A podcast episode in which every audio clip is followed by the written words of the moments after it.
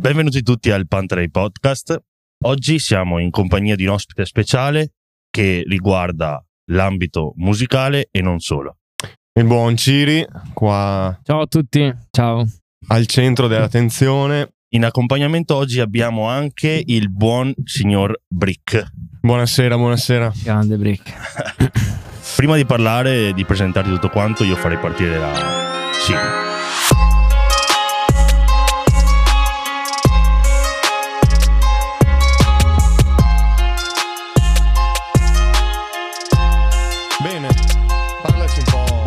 Stesso, chi sei, cosa fai. Non eh, il conto in banca però, quello è riservato. Ci sarebbe da piangere. E allora, intanto grazie per avermi invitato perché non è così scontato avermi qui, calcolando che avevamo già provato a fare questa cosa. E io sono Ciri, vengo da Rovigo, eh, faccio insomma non voglio categorizzarmi come insomma rapper, faccio musica, faccio mm, artista. Eh, faccio musica da un sacco di anni, però mm, più seriamente da due o tre anni, nel senso calcolando proprio voler eh, tentare di farlo diventare un lavoro. E mm, poi faccio ho tutta un'altra vita a livello artistico che per quanto riguarda i quadri. E, mm, Ne E parleremo. vedete qui davanti per chi per chi guarda può la diretta. vederle chi, per chi può vedere in diretta c'è qui davanti un quadro di quelli che faccio e niente insomma arte. E quindi quanto, da quanto è che bene o male ha iniziato? Cioè, anzi, facciamo questa domanda. Qual è stato il brano che ti ha fatto dire, cazzo, questa è la roba che voglio fare? Allora ti faccio ridere e fai conto che io ho iniziato, era forse il 2005, 2006, non dico la mia età perché insomma inizia a diventare, C'è un problema se no. inizia a diventare. Mi ricordo che c'era per MTV eh, Sean Paul che faceva Temperature. Minchia. C'era Temperature e mi ricordo che c'era lui con questi cazzo di Nokia incredibili nel video, lui con le treccine, che faceva una roba che non era rap, però era tipo... Comunque una roba molto ritmata, mi piaceva un sacco, poi il fatto delle treccine mi, mi, mi attirava molto. E poi in contemporanea, in quel periodo lì sempre su MTV c'era Say Something di Mariah Carey, Pharrell Williams e Snoop. La prima volta ho sentito quella strofa di Snoop ho detto che cos'è questa cosa qui? Cosa cazzo ho appena sentito? E, e niente, quando ho visto quella strofa lì, quando, quando ho visto il video e sentito quella strofa lì, ho detto ok, questa roba mi piace. Poi andai alla Media World con, mi ricordo, mio cugino e trovai il disco di Il Snoop. famoso, il famoso cugino. Cugino. Cugino. Cugino. 3G e comprai il disco di Snoop a RNG Rhythm and Gangsta lo comprai solo perché lui in copertina aveva le treccine e Sì. i soldi in mano Sì, sì, geniale. e poi vabbè ascoltai il disco Bang Out che è la seconda traccia di quel disco lì è tuttora uno dei miei pezzi preferiti ma credo sia più legato al fatto di essere stato il mio primo disco rap e mm, da lì poi ho cominciato a poi una volta insomma quando ero più piccolo eh, c'era internet ma non era così facile come adesso Type Beat non esistevano No, no, beh. mi scaricavi i beat random su Emule Sperando che... sperando di trovare, non Trovare dei- il beat. di non trovare dei- degli orgasmi in loop e mm, niente poi ho cominciato a scrivere fondamentalmente rime orrende per anni e anni e bene o male poi purtroppo vivendo in una, una realtà Beh, pro- tu, tu, per chi non ti conosce, sei di Rovigo. Sì. Originario. la, Eh, Dal modo che parli, originario, non proprio da io. E però, insomma, essendo cresciuto in una realtà provinciale, quando all'epoca Fibra stava iniziando a diventare qualcuno nel rap, fare rap in città piccole eh, era molto difficile perché comunque le persone c'era una buona fetta che magari ti supportava, però la maggior parte delle persone ti guardavano Sì, con l'occhio storto. sì, magari oggi ti guardano storto sempre, magari per altri motivi, però una volta magari ti guardavano storto semplicemente perché facevi un genere che le persone ancora scimmiottavano. No, anche perché è da veramente pochissimi anni che il rap, l'hip hop e tutto quanto è in classifica nei primi posti. È, è ritornato È poi. ritornato, perché esattamente. Dopo, insomma, il periodo di fibra così era un po' sceso un po' tutto fino a che dopo è ritornato con... eh, Beh, lì dovremmo aprire, cioè, diciamo che la fortuna è che adesso è accettato. Sì, esatto. Cioè, se voi guardate le classifiche FIMI, i primi dieci posti sono Sì, 7-8 sono dischi rap. sì, minimo. Ma anche la top Quindi- 50. Sì, Eh, sì, ma è una cosa che secondo me è molto bella. Poi eh, il lato negativo è che poi c'è troppa roba. Secondo me poi le persone oggi non hanno più voglia di aspettare nuova musica. A volte capita anche a noi. Sì. Insomma, lo dico, voi che lavorate comunque con me, sapete perfettamente che ne facciamo un pezzo dopo due settimane, che magari tu hai lavorato un mese a quel pezzo lì. Lui sa bene perché mix e master li fa lui, insomma, insieme a Massimo magari mi, mi registrano.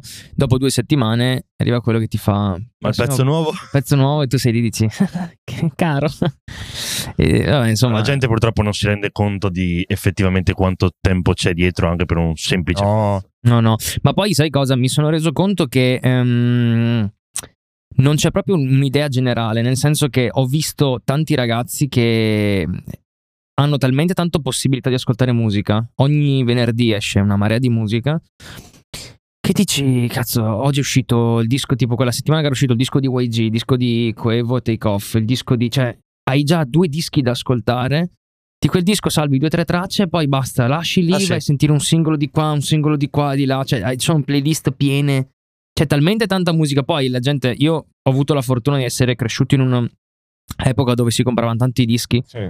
Perché quando facciamo i DJ set Vabbè. venivano i vigili in provincia venivano i vigili a controllare che non avessimo le chiavette con i pezzi di tarocchi, questa cosa che è incredibile, e ci venivano a, mm, a fare le multe, capito? Quindi io preventivamente avevo comprato quelle... quelle... Le compilation. No, no, no, le valigette. Ah, le valigette, Avevo le eh. valigette con tutti i dischi originali. Andavo, prendevo il treno, andavo a Bologna, Padova, nei vari ricordi, disco d'oro. E compravo tutti i dischi che trovavo, tipo Redman, Nas, Method Man. Dovevo finire tutti quanti. Così, quando suonavamo, avevamo tutti quanti, magari la hit del Sì, sì, disco. sì, Quindi quella è una cosa che a me tuttora piace. Poi mi è venuta adesso la malattia dei vinili, che non cioè, vi auguro, ma neanche troppo.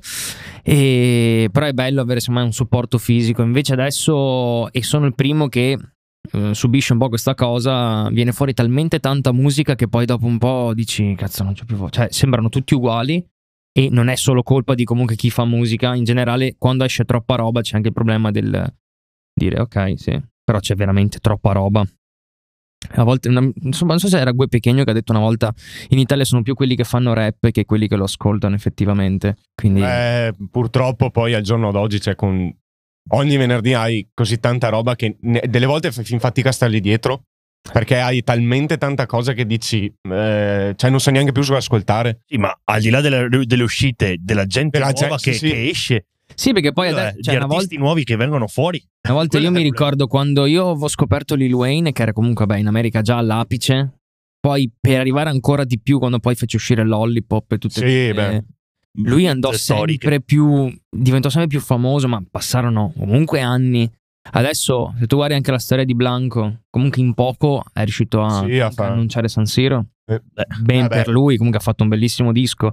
Eh, però per dirti, una volta magari anche quello poi è un. perché poi l'artista deve mantenere. Beh, è stato, standard. non so se avete letto, è stato l'artista più ricercato su Google quest'anno, Blanco. Sì, sì. Beh, ma cal- calcola che in così poco tempo un artista che annuncia San Siro credo che sia sì, unico in 2003. sì, esatto 2003 ricordiamo, Eh, sì, quindi molto molto molto giovane. Beh, ma adesso i talenti sono tutti su- super giovani. beh c'è anche un ricambio generazionale cioè nel senso oramai eh, quella è la cosa che fanno tutti i giovani quindi è ovvio che c'è gente più giovane del solito ad Sì, uscire sì. Comunque, eh, ritornando un filo indietro, quindi hai detto dopo la scoperta, insomma, chiamiamola scoperta dell'hip hop. Snoop Dogg. Sì, io ascoltavo solo quella. Sì, solo quello in loop. Io, su Voglio essere come lui. io ti giuro, andavo su Wiki, questa roba che devo, scusa, devo raccontare, andavo su Wikipedia. Perché dovete Eh. sapere che su Wikipedia c'era quello inglese, Sì. era tutto aggiornato perché una volta non esisteva con, social. con la discografia. Quindi tu andavi su di Snoop Dogg Discography, la cliccavi, Sì. diceva sì, eh, old discography, adesso non mi ricordo, ti faceva vedere tutti i dischi e tutte le collabo. La collabo. Quindi io andavo su Emule, mi scaricavo tutte le collabo solo per ascoltare la sua strofa, perché lui comunque ha sempre fatto Siri rap scaricava musica illegale. Illegale. legalmente. Vent'anni sono passati quasi, eh, quindi... Io nel dubbio mi dissocio. Sì, esatto.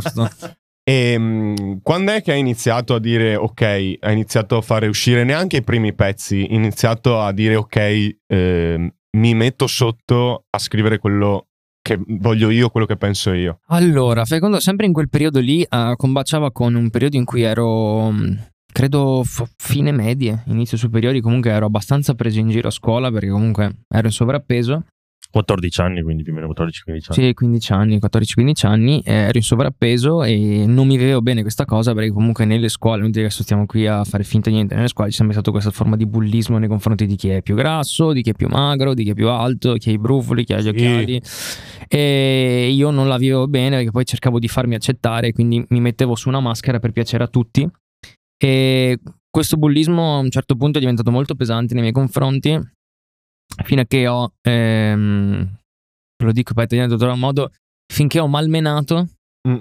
ho scosso un ragazzo fisicamente e da quel giorno lì non è più successo niente, però quella cosa lì mi ha fatto mh, avere intanto una specie di trauma e poi una specie di rabbia repressa che volevo buttare fuori. Allora, ritornando al discorso di prima, scaricavo i beat e mh, mettevo lì con eh, pennarelli, che tra l'altro non, non so perché mi piaceva scrivere con i pennarelli, scrivevo Eh. rime e cercavo di scrivere la maggior parte delle rime che facessero rima con delle parolacce.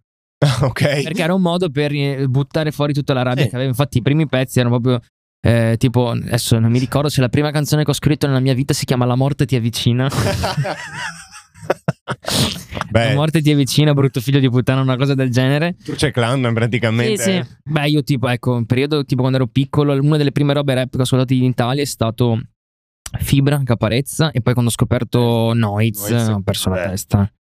E beh, Eh, e- Pensavo avessi, fossi partito dai Club Dogo io. No, i Club Dog l'ho scoperti dopo, ma anche lì il problema è sempre stato il motivo per cui poi non mi sono fatto più fregare dai pregiudizi. Quando i Club Dog divennero, passano il termine commerciali, e c'è che c'era quella Sì, roba che sì. tutti li criticavano, no, ma Eh, fanno roba commerciale. Io classico. ero, ero anch'io. C'è la, la classica frase: non sei più quello di Mephisto. Sì, non sei più quello di E Mephisto. ci hanno fatto cioè, un disco poi. Perché c'erano mm, quei modi di dire del tipo no, sono andati commerciali, quindi bene o male nemmeno io li ho ascoltati troppo. Poi quando li ho scoperti, beh, insomma, ho perso la testa anche lì, insomma. Eh. Comunque la, la cosa dei pennarelli ti è rimasta. sì, infatti, Eh, eh, si vede. dal pennarello e finirei col pennarello. No, però ti dico, ho cominciato a scrivere così, e, mm, scrivevo, poi ovviamente non potendo registrare, eh, una volta ho provato a registrare una canzone con il microfono, eh, quello con cui ti davano per le chat tipo di MSN, praticamente si sentivano solamente sì, sì. Solo questa cosa qui e, mm, e basta poi insomma mm, ho scritto veramente per tantissimi anni scritto scritto scritto poi abbiamo cominciato a suonare Con, eh, Eh, già abbiamo- con prome o. abbiamo, iniziato con Prome e eravamo io e il mio ex socio nonché tuttora amico che non abbiamo litigato e eravamo in due facciamo i Little Mexico Mm. e- ed eravamo penso uno dei pochi gruppi che non aveva gruppi registrati cioè non, scusami non avevamo pezzi registrati ma solo live Solo live, sì. Cioè, noi avevamo base nemmeno, le- nemmeno i ritornelli Beh, io vi ho conosciuto così a un live del prome che eravamo io e il mio amico Enrico. Che, cioè, infatti, la prima cosa che dopo abbiamo fatto è stato cercare eh, su YouTube e abbiamo detto, oh, ma c'è una sega qua. Eh, tutto in freestyle. Sì. Sì, alla fine era una specie di tutto freestyle perché calcola che non c'era né modo per registrarsi né fare le bozze. Quindi ci repavamo i pezzi uno con l'altro, li imparavamo a memoria e poi li facevamo live. Quindi, ed è, la cosa bella è che c'era comunque, si era creato una specie di giro con i ragazzi che venivano a seguirci in giro per eh, la, la provincia e- ed era molto figo. Ma mh, quan- il primo live, te lo ricordi ancora? Il primo live era il eh, via, eh, via Umberto I, se non sbaglio. Pensa a te. Minchia, Pure, pure il po- beh, proprio la via Mi ricordo via Umberto I perché davanti c'era il negozio di prome. a Rovigo. Ah, sì, a Rovigo. ok. Dall'altra parte c'era questo locale che si chiama Green Pub ed era un locale dentro una specie di giardinetto e aveva questo esterno che diventava esterno d'estate, sai con eh, tipo le tende Sì, quelle sì, di plastica sì, che sì, butti giù e se non sbaglio abbiamo fatto d'inverno e avevamo organizzato un live lì dentro Ehm, è stato veramente figo perché ovviamente essendo il primo live l'avevano detto a tutti quindi le persone venivano a vedere perché sai era un evento vedere dei ragazzi giovani magari buttarsi a fare rap Questo quando più o meno? Uh, eh, questo non lo so. Il periodo circa, non c'è Credo di bisogno. aver avuto A 15 anni ho iniziato a scrivere. a 16, credo, 16, 17, dopo. 17, sì. Ok. Perché poi avevamo iniziato bene o male a fare un pochino di doppia voce a prome, ai live. E poi pian piano lui ci ha fatto iniziare a fare aprire i concerti. Abbiamo fatto un live nostro. Poi avevamo visto che comunque. Una buona. Io mi ricorderò a vita una delle cose più soddisfacenti che è stato il giorno in cui i miei genitori hanno capito, tra l'altro, che fare musica per me era molto importante quando abbiamo riempito eh, Piazza Matteotti a Rovigo. Ah, ok. C'era un evento, ne siamo saliti e c'era la gente che ha fatto veramente un mega casino. Quindi calcolo dei ragazzini 18 anni, 17 in un periodo dove il rap non andava. Fare ta- far fare tanto casino alle persone. Comunque i miei genitori avevano visto che era una cosa in cui. Cioè, una soddisfazione. Sì, sì, sì, Abbiamo fortissimo. fatto Luca. Luca. Luca.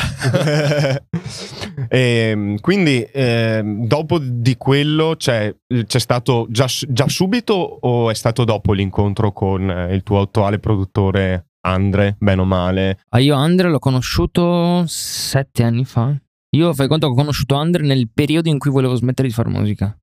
Raccontaci un attimo in breve questa cosa qui. Eh, guarda, te la faccio molto in breve. Quando Cesco, Francesco, il mio, uno dei miei migliori amici, ha smesso di fare musica perché non se la sentiva più, eh, io ho detto, vabbè, non ti preoccupare. Ho cambiato nome, io all'epoca mi chiamavo Mr. Money. e, sì, che giravo, apro breve parentesi, giravo con tutte bandane, con i dollari, compravo felpe con i dollari. Quindi molto, ameri- molto americana come Sì. cosa. Dogg. E mi chiamavo, sì, bene o male. Sì, eh, era quello di E mi chiamavo Mr. Money. Poi alla fine tutti mi hanno sempre chiamato Ciri. Ho detto, vabbè, insomma, cambio nome e ho cominciato una carriera solista. eh, ovviamente scaricando i beat da YouTube, eh, rappando sui beat che già c'erano. Ho fatto un paio di mixtape che fortunatamente sono andati bene. Mm, solo che poi mi sono un po' stufato perché ho detto, insomma, c'è seguito, però non. Cioè, non, non- avevo un gruppo, non avevo un produttore, non avevo nessuno. E cioè, fare musica da soli per stare da soli Sì. mi stavo un po' stufando. Un giorno ho conosciuto Andre in un negozio di vestiti che mi fa: Ma so che tu fai musica, eh, avrei bisogno di qualcuno mm, che mi mixassi i pezzi, i beat. E dico: Ma tu fai i beat? Sì, sì, sì, faccio i beat. Me ne ha mandato, tra l'altro, il primo che mi ha mandato è stato quello che poi ha dato il nome al disco che abbiamo fatto assieme, che era Perso nel viaggio. Eh. Quando io ho sentito il beat lì, che lui faceva tutta quella roba chill, rap, eccetera, eccetera, ho detto: Alt. Cos'è questa cosa qui? Perché io non ti conoscevo già prima? E da quel giorno abbiamo cominciato a collaborare, a vederci molto spesso e a fare musica assieme. E quindi dopo da lì hai fatto i tuoi primi progetti, diciamo, chiamali ufficiali, insomma. Scusate, c'è, c'è stata proprio tipo una crescita personale comunque da parte di tutti e due. Nel senso, tutti e due non siete partiti da zero perché vi siete conosciuti, che sia lui aveva già fatto beat, sia tu ovviamente avevi già scritto. Da lì vi siete trovati e inizi- avete iniziato a crescere. Guarda, ogni tanto riascoltiamo i beat, i primi beat di Andre e lui mi dice, mi guarda mi fa, certo che abbiamo- ci siamo dati una bella fiducia a vicenda perché io avevo questa roba di mettere troppe parole perché volevo esprimere dei concetti e non sapendo, cioè io ho fatto, almeno credo di aver fatto una maturazione a livello di scrittura molto tardi. Sì. Nel senso che io vedo i ragazzini di oggi a 20 anni hanno un modo di scrivere incredibile. Io a 20 anni cioè, non ero bravo.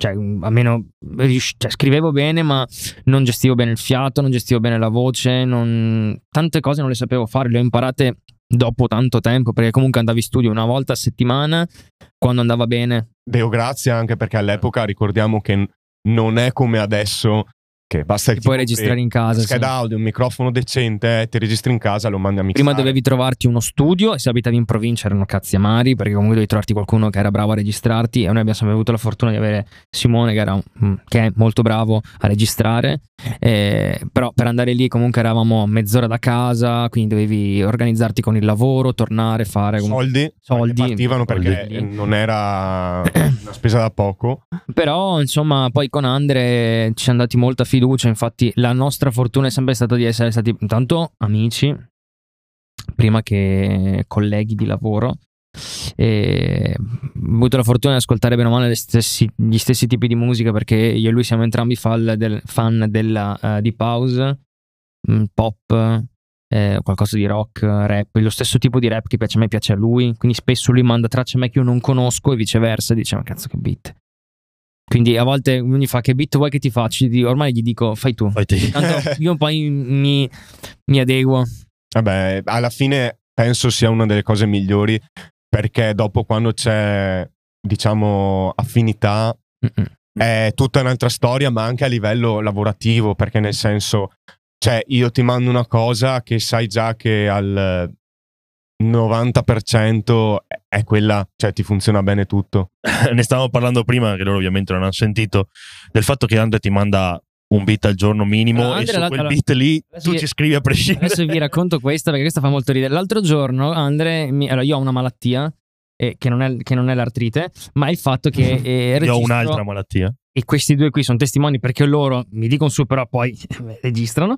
E, mm, io registro 164 pezzi ogni sei mesi, insomma.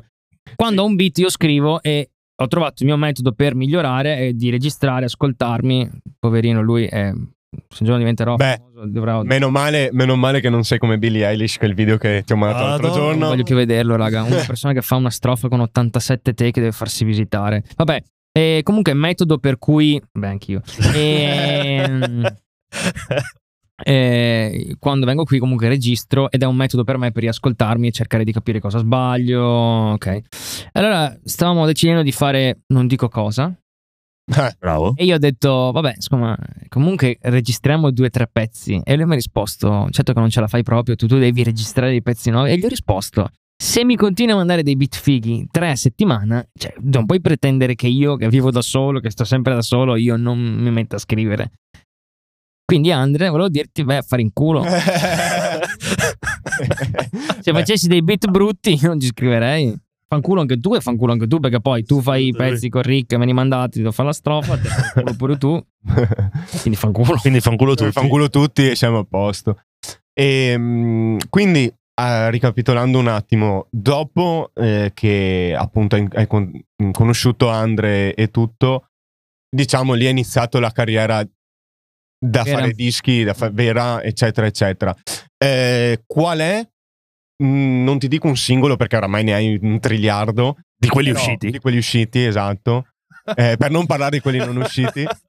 Eh, qual è un singolo che è uscito o comunque una canzone dentro un disco a cui sei più eh, attaccato personalmente, ma neanche a livello, ti dico, di testo, proprio cose così, una cosa che... generale Sì. allora te ne dico due il primo è dentro eh, Mashup volume 1 che forse trovate su YouTube. Si chiama Più che mai ed è featuring Gabriele Cirigliano nonché mio fratello perché quel pezzo lì eh, era un pezzo legato a un periodo della mia vita in cui avevo avuto i miei primi attacchi di panico. E io mi ricordo questa scena l'avevo appena registrata e andavo a lavoro in una zona industriale però non avevo la macchina quindi arrivavo in autobus in una zona ed era dietro i campi quindi mi facevo tipo 20 minuti a piedi e ogni mattina io andavo in queste in mezzo ai campi sai le scene dei film tipo Sì, sì, sì. piccola stradina in mezzo Silent Hill. e con eh, l'alba col sole che veniva su io che ascoltavo questa canzone e ogni mattina mi mettevo a piangere ok. era un periodo dove comunque non è come adesso dove hai una giornata storta e ho l'ansia. Cioè, spiegare a una persona che aveva gli attacchi di panico era molto complicato. Cercare di dirgli, guarda, insomma, soffro di un disturbo d'ansia, eccetera, e, eccetera. e poi il discorso di psicologi, eccetera, eccetera, era visto come... Sì, era visto, ma tuttora è visto come Sì, un tabù, però sicuramente all'epoca non era riconosciuto come adesso. Cioè, io prima di capire che avevo gli attacchi di panico è stato molto difficile. Sì, Quindi, sì. Quello sicuramente è il primo pezzo, perché poi c'è la, la solo di mio fratello con la chitarra che è incredibile, perché la mia voce anche lì invece è abbastanza cagare. e, e uno dei miei pezzi preferiti, collegato allo stesso momen- motivo, è ehm, Alta Marea. Alta. Marea, quando l'abbiamo fatta, pare che quando Andre mi ha fatto il beat, io mi ricorderò a vita, vi ricordo anche i passi che ho fatto mentre lo scrivevo. Andre eravamo in ristorante dei suoi genitori che era chiuso, Ok. era finito il servizio. Andre che era in sala, che stava facendo il beat, mi aveva passato un loop e io che giravo per la cucina, tipo la cucina era questa, facevo, continuavo a fare il giro e ho scritto tutta la strofa così. Continuando a girare poi mi sedevo, eh, mi, mi alzavo e ho scritto tutta, è stata una delle poche volte che ho scritto con Andre lì. Perché di solito scriviamo, io scrivo a casa e lui fa Sì, sì. i cazzi suoi.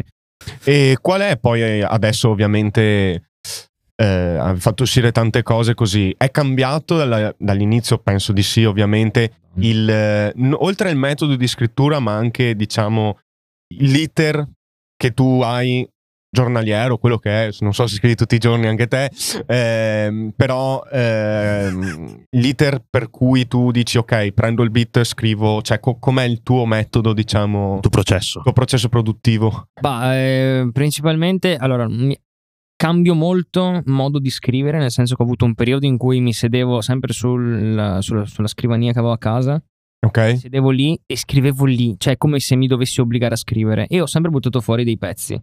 Quando poi ho capito che era una specie di forzatura, ho cominciato come tanti a usare il telefono, quindi bozze su bozze. Cioè, adesso io ve ne faccio adesso, voi chi non guarda il video non può capire, però adesso vi faccio vedere una cosa che forse loro hanno già visto una volta, Sì, sì. posso andare avanti altri 5-6 minuti a fare così col dito e ho una quantità di bozze perché ho un problema con la memoria enorme. Cioè, tipo adesso dico dopo devo fare questa cosa qui, se non mi metto una sveglia o mi metto un appunto, mi dimentico. Quindi quando ho un'idea figa, cioè ogni tanto eh, la mia ragazza mi, mentre stiamo parlando gli faccio zitta, zitta, zitta, ferma, ferma, ferma, cosa c'è? Dico mi è venuta in mente una rimma. e scrivo pure, mi è venuto, ve lo giuro questa cosa qui è vera, al live di Kid Cudi, che tu eri con me, Sì, sì. mentre lui ha fatto una rima, sai il ritornello quello che ho fatto? Al buio resisterà? Sì, sì, sì. L'ho scritta al live di Kid Cudi. Cioè, mentre lui stava dire. cantando, lui ha detto tipo Shadow. Non mi ricordo cosa cazzo mi è venuto in mente. Dico, ferma. Lei mi guarda e mi fa: Che stai facendo? Cioè, durante il live mi sono messo a scrivere il ritornello di un pezzo. Vabbè. E, Comunque spoiler. sì. E niente, quindi di solito Andre mi manda il beat, io lo ascolto fino a vomitare. ok. E, idem per lui e per te. E quando mi mandate i beat, io di solito li ascolto fino a vomitare. O ho l'idea e scrivo subito. Oppure di solito vado a cercarmi magari qualche bozza. Se ho qualche. Ogni tanto mi scrivo tipo gli attacchi di strofa che mi viene in mente. E poi da lì comincio a scrivere. Ascolto, eh, ricanto quello che ho fatto, vado avanti, scrivo una rima, eh, torno indietro, ricanto quello che ho fatto, scrivo un'altra rima e vado avanti così. Ok. E oltre alla musica, ovviamente, e altre malattie varie che dovremmo fare un podcast eh, a parte solo per quelle. Serie TV, altro che Sì, la serie TV. è nata, diciamo, non so quanto recente, però la passione per i quadri, per chi ci sta vedendo adesso, ne vede uno qui davanti, il nostro studio è pieno. E mm, anche qui, c- com'è nata? Eh, Allora, qua eh, per la verità è stato molto più semplice, nel senso che io andando dalla psicologa per gli attacchi di panico eh, era venuto fuori questo esercizio dove io dovevo disegnare. Io non so disegnare, ok? ok. Ehm, veniva fuori questa roba dove dovevo fare il contorno, cioè tipo delle figure random aperte e chiuse con la penna e dentro ci dovevo fare delle cose che vedevo. E, sai quando parli al telefono che hai sotto i fogli gli scarabocchi? Sì, era diventato che io ogni volta che stavo al telefono, perché lavoravo spesso al telefono, quindi dovevo parlare con fornitori, eccetera, eccetera, mi mettevo a fare questi mostriciattoli dove facevo tutta la sagoma e poi facevo gli occhi. Poi con il tempo, non so come sia venuto fuori, ehm, la roba ha cominciato a diventare del tipo, adesso mi compro degli Uniposca, prendo un quadro e provo a farlo da zero. Faccio il primo quadro, vabbè, ovviamente i primi quadri Vabbè. era una merda, insomma. La tecnica è cambiata 10 milioni di volte. Poi nell'ultimo periodo, mh, quando mi sono trasferito a Bergamo, ho cominciato proprio a andare nei negozi, compravo 5-6 tele, calcolando che non uscivo mai. La sera mi mettevo lì con i colori, di base li ho sempre fatti in bianco e nero. Prendevo il marker, essendo io fan della pop art, graffitismi, quindi tipo eh, Basquiat, catering e tutta quella, mh, quella- quel, quel gruppo lì. Mi mettevo lì e cominciavo a fare i quadri, proprio a posto di disegnare su un foglio lo facevo su un quadro. E la cosa la- l'ho portata avanti fino a che un giorno vengono dei miei amici a casa mia a Bergamo, entrano in casa, ovviamente sembrava la casa di uno psicopatico. vabbè, e quello non Non c'era. quella di che adesso, comunque sì. Forse è peggio. E mm, sono entrati e una mm, mia amica, eh, conoscente, insomma, eh, indica un quadro che tra l'altro era un quadro sbagliato. Mi dice: Bello quel quadro lì, ma lo vendi? Io faccio: In che senso, scusami? E le dico: Ma tu compreresti questo quadro qui? Sì, sì, fa di brutto. Lei comunque era una. È una appassionata di design, di, di arte, di moda. Comunque vestiva sempre i Cowens. Una, una ragazza comunque con un gusto abbastanza particolare. E mh, alla fine eh, io le regalai il quadro perché comunque non ero ancora entrato nel mood di dover far pagare i quadri perché non mi sentivo all'altezza. Di base mi è durato per molto tempo questa cosa qui.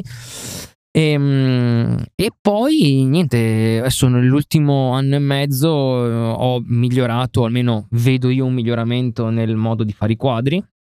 Ho cambiato anche nome perché comunque volevo che il nome Ciri fosse solamente per la musica e Facciamo la marchetta già che ci siamo. Sì. Come si chiama la pagina dove allora io, lavori? la- io mi chiamo Exit eh, come Artista, diciamo.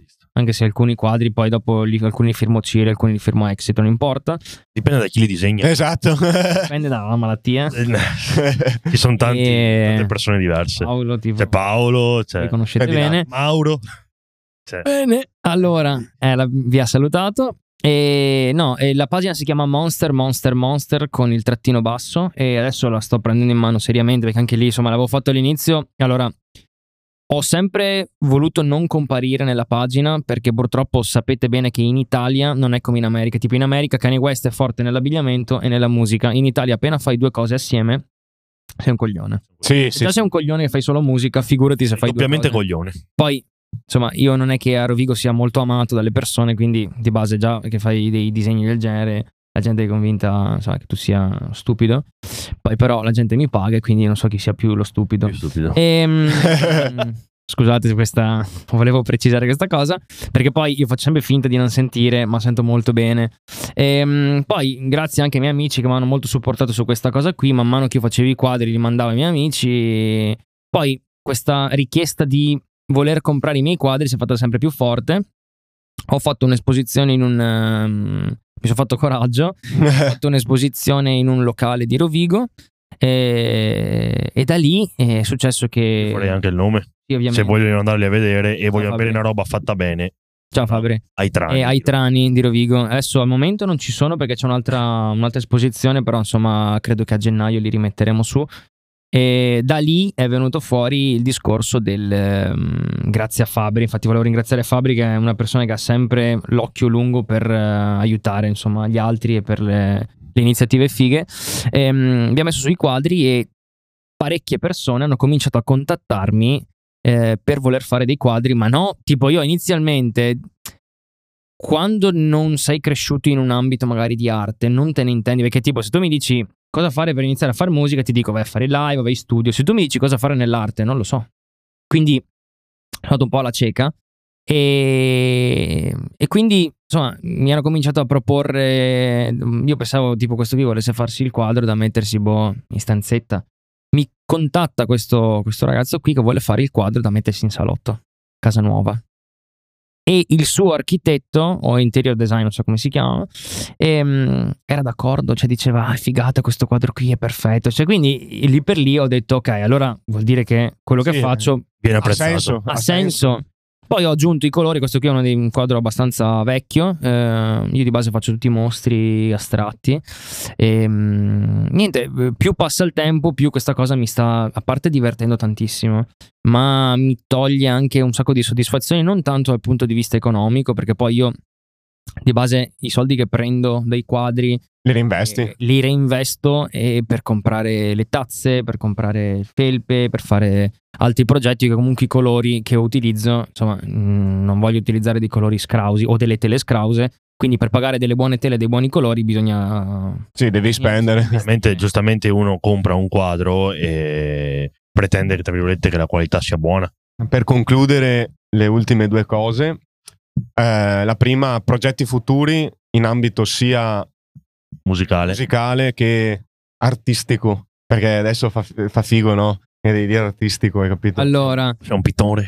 in ambito musicale vi dirò che non lo so, nel senso che sto facendo veramente tanti singoli, però fortunatamente ci stiamo mettendo sotto per preparare. Ci siamo trovati bene l'anno scorso a fare mm, eh, la programmazione di sei mesi in sei mesi.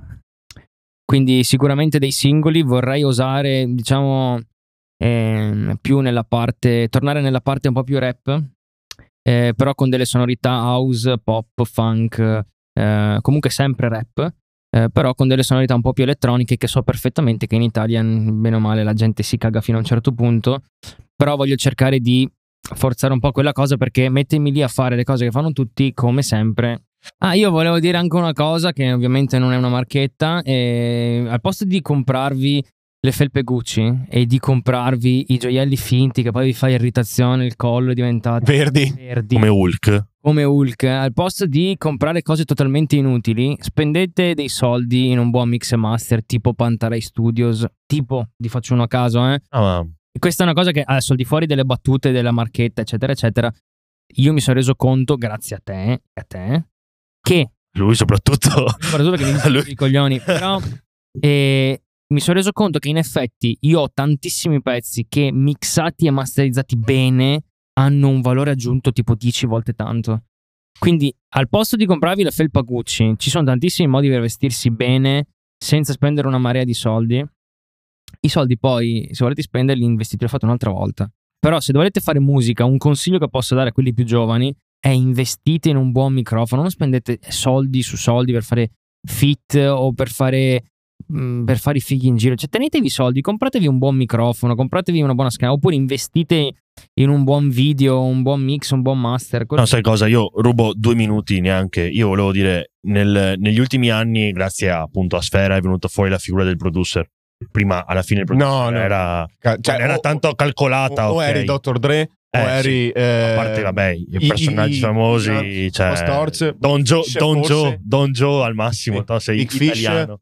Italiani loro c'erano Secondo me adesso In un pezzo ho detto, po'. Andre sembra Scott Storch, vado al bar e ordino uno Scotch Stort. E stavo dicendo che come è venuta fuori la figura del producer anni fa, secondo me adesso sta venendo fuori piano piano, ma dovrebbe venire fuori anche la figura del mix engineer, ti- del master engineer. dirò- Secondo me è la figura fondamentale, nel sta, senso... sta- sta pian piano crescendo sta ad cosa. esempio Salmo Marrakesh hanno fatto che poi li ha fatti Suriani tutti e due mi pare eh, hanno fatto la storia con eh, il ringraziamento proprio a, a loro. Io alzo la mano per dire ogni tanto io mi fermo lì e lui lo sa perché la nostra chat è piena di bestemmie e di ringraziamenti che io faccio a lui. Google lo sa benissimo. dove gli mi dissocio ehm, dove io ringrazio Brick perché se i nostri pezzi suonano in un modo devastante è grazie al suo lavoro che quest'uomo qui mi manda i mix alle 3.45 di notte fatti visitare Mm. no no butta il, bel- il problema è che un paio di volte io ero sveglio e li ho ascoltati subito No, te- ti stai già facendo visitare.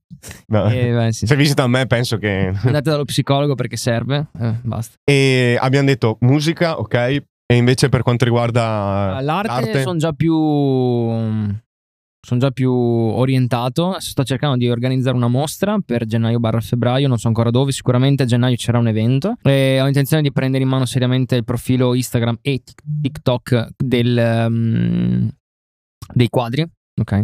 E che poi eh, vorrei cercare di iniziare a fare un po' di merchandising dei quadri quindi non voglio fare un brand voglio fare del merchandising.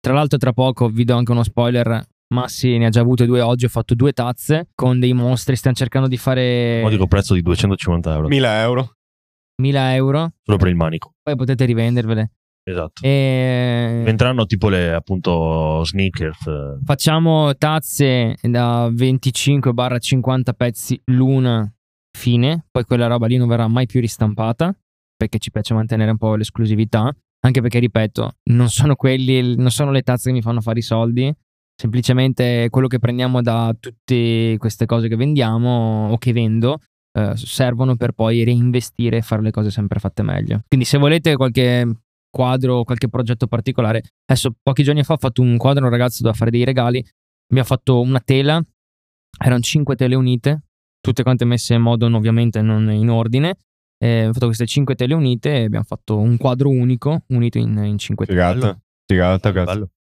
E siccome, eh, come sempre, sto podcast qui alla fine lo dobbiamo buttare in cacciara, Beh, state anche Sì. seri. siamo stante anche troppo seri, adesso Ah, ah, ah. Ecco, ecco, perfetto. Adesso ci dici, diciamo, un aneddoto sia per riguardante la parte musicale eh, e riguardante quella artistica, una cosa divertente, insomma, che, ti ha- n- non che, ti ha- Allora, che fa ridere agli Se altri. c'è qualcosa che magari noi non conosciamo, anche se forse sarà difficile, sarebbe ancora più bello.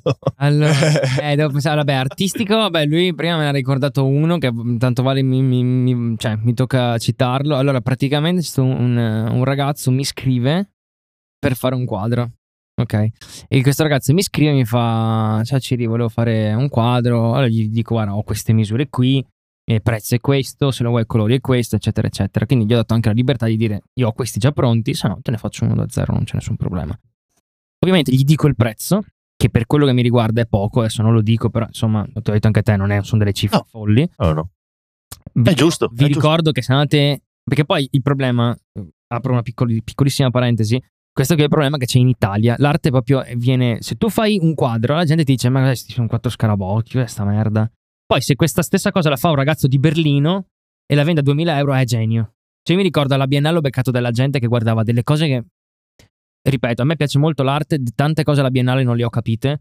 c'era tipo uno schermo che andava a intermittenza. Una ragazza diceva mi guarda e fa: È geniale. Faccio, ma geniale che cosa? Geniale? Ma geniale cosa? Gli stava venendo un, attacco epilettico. Lei, geniale. Fatto geniale che ti portano via. Esatto, esatto.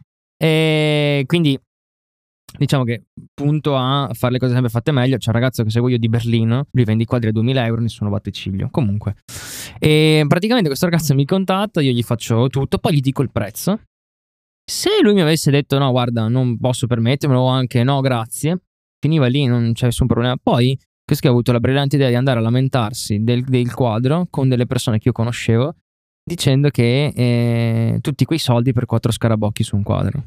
Classico. Ora la mia domanda è: cioè, com'è che funziona? Se tu ti puoi permettere un quadro, allora è figo. Se non te lo puoi permettere, diventano scarabocchi su un No, quadro. eh, no, nel senso non sì. fatti i barboni. Finché ti piaceva e pensavi che te lo regalasse, non erano scarabocchi. Sì, esatto. Ma Dopo, eh no. Assolutamente. no. Classico. E... Per quanto riguarda la musica, invece, scusa, Brick. E allora. Ehm, È tosta come mi sa. Eh, sì, no, più che altro. Ma volete sapere delle cose ignoranti? O Sì. Sì. Che ti faccia ridere? O sia una cosa che ti ha fatto tanto ridere che una cosa che alla gente fa ridere, ma te in quel momento avre- avresti voluto sparare a qualcuno. Allora, la cosa che possiamo raccontare, che secondo me è un evento che non ce lo dimentichiamo, lui lo sa perché lui era con me. Il live a Rovigo. Minchia. Quest'estate. Eh, Raga, io io non lo c'ero. giuro. Allora, il live a Rovigo è funzionato così: live in piazza Rovigo. Io ho dei problemi con l'ansia molto alti. Aspetta, fe- ti, ti fermo. Io sono arrivato correndo. No, no, ma aspetta, sto per dire quello. Quindi io avevo problemi con, io ho problemi con l'ansia. Con i live. Quindi ho avuto talmente tanto ansia durante le prove che quando sono salito sul palco non ne avevo più. Non mi è mai capitato nella vita. Ma praticamente tutta. arriviamo lì, io ho fatto sempre battute, ma badare che vai tutto male. Arriviamo lì, io e Andre. Andre va al telefono con lui, mette giù, mi guarda e mi dice ridendo: Ah, Brick eh, gli, gli si è rotta la macchina. Cioè, hai presente tipo uno che ti dice: Guarda, ti è morta tutta la famiglia in un incidente d'auto. Io tipo ero così, lo guardo e faccio: Ma è uno scherzo? No, no, fra, è bloccato. Poi mi è, cioè, non è che tipo eh, si è bloccato qui vicino. Cioè, come se mi avessi detto: Guarda, Brick si è, Eh, ah, eh, si è bloccato a Pavia. Live è tra sette minuti e fottiti. Io, cioè, te fa ridere. Io ero terrorizzato. Cioè, io mi ricordo che no, ma ci la credo. mia, ragazza mi, la mia ragazza mi guarda e ha capito che voleva. Ho capito che voleva consolarmi, ma ha capito che era molto pericoloso in quel momento consolarmi. E ho guardato e ho detto: Non dire niente. Non dire niente. Guarda, io, io in quel momento ho tirato su, Sì, su tutti i santi dall'inizio alla Io so fine. solo che noi siamo saliti sul palco. Che Andre dice: Vabbè, ci provo io. Io ho la scena in testa. Ti giuro, questa cosa qui non me la toglierò mai più dalla testa. La scena di io che salgo sul palco per fare le prove, ok? Andre che prova a parlare con il tipo, uno che era gentilissimo, che ci fa non ti preoccupare, quell'altro dall'altra parte che continuava a dire cos'è che ha detto. Eh, anche prima che arrivasse lui diceva: È improponibile fare una roba così, è infattibile. Stavo per tirare il microfono e ho detto- e ho la scena della piazza di Rovigo e lui che compare correndo.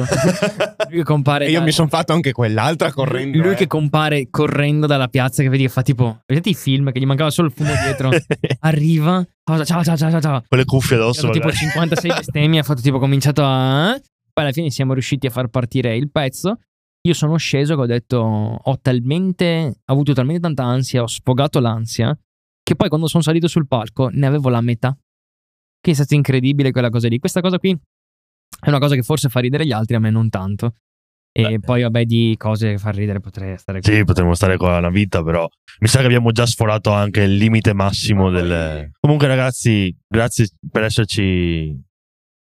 Grazie. Grazie. grazie No, per averci grazie a voi. ascoltato. Spero di venire anche prossimamente, magari da una mano a Beric a fare qualche puntata. Se volete, possiamo trattare anche qualche, qualche argomento che volete.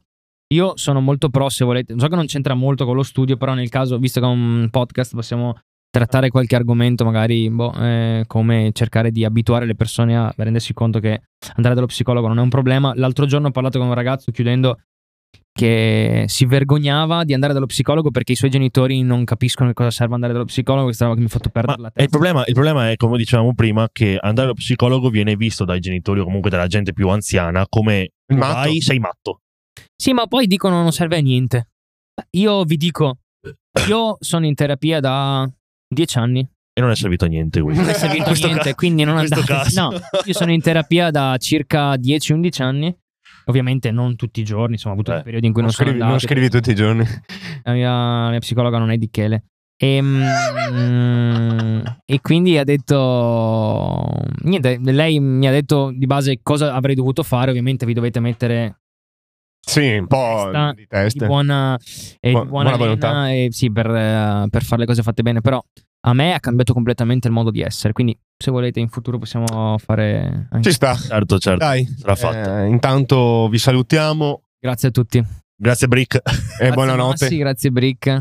Ciao, ragazzi. E- Ciao. Ciao. Ciao.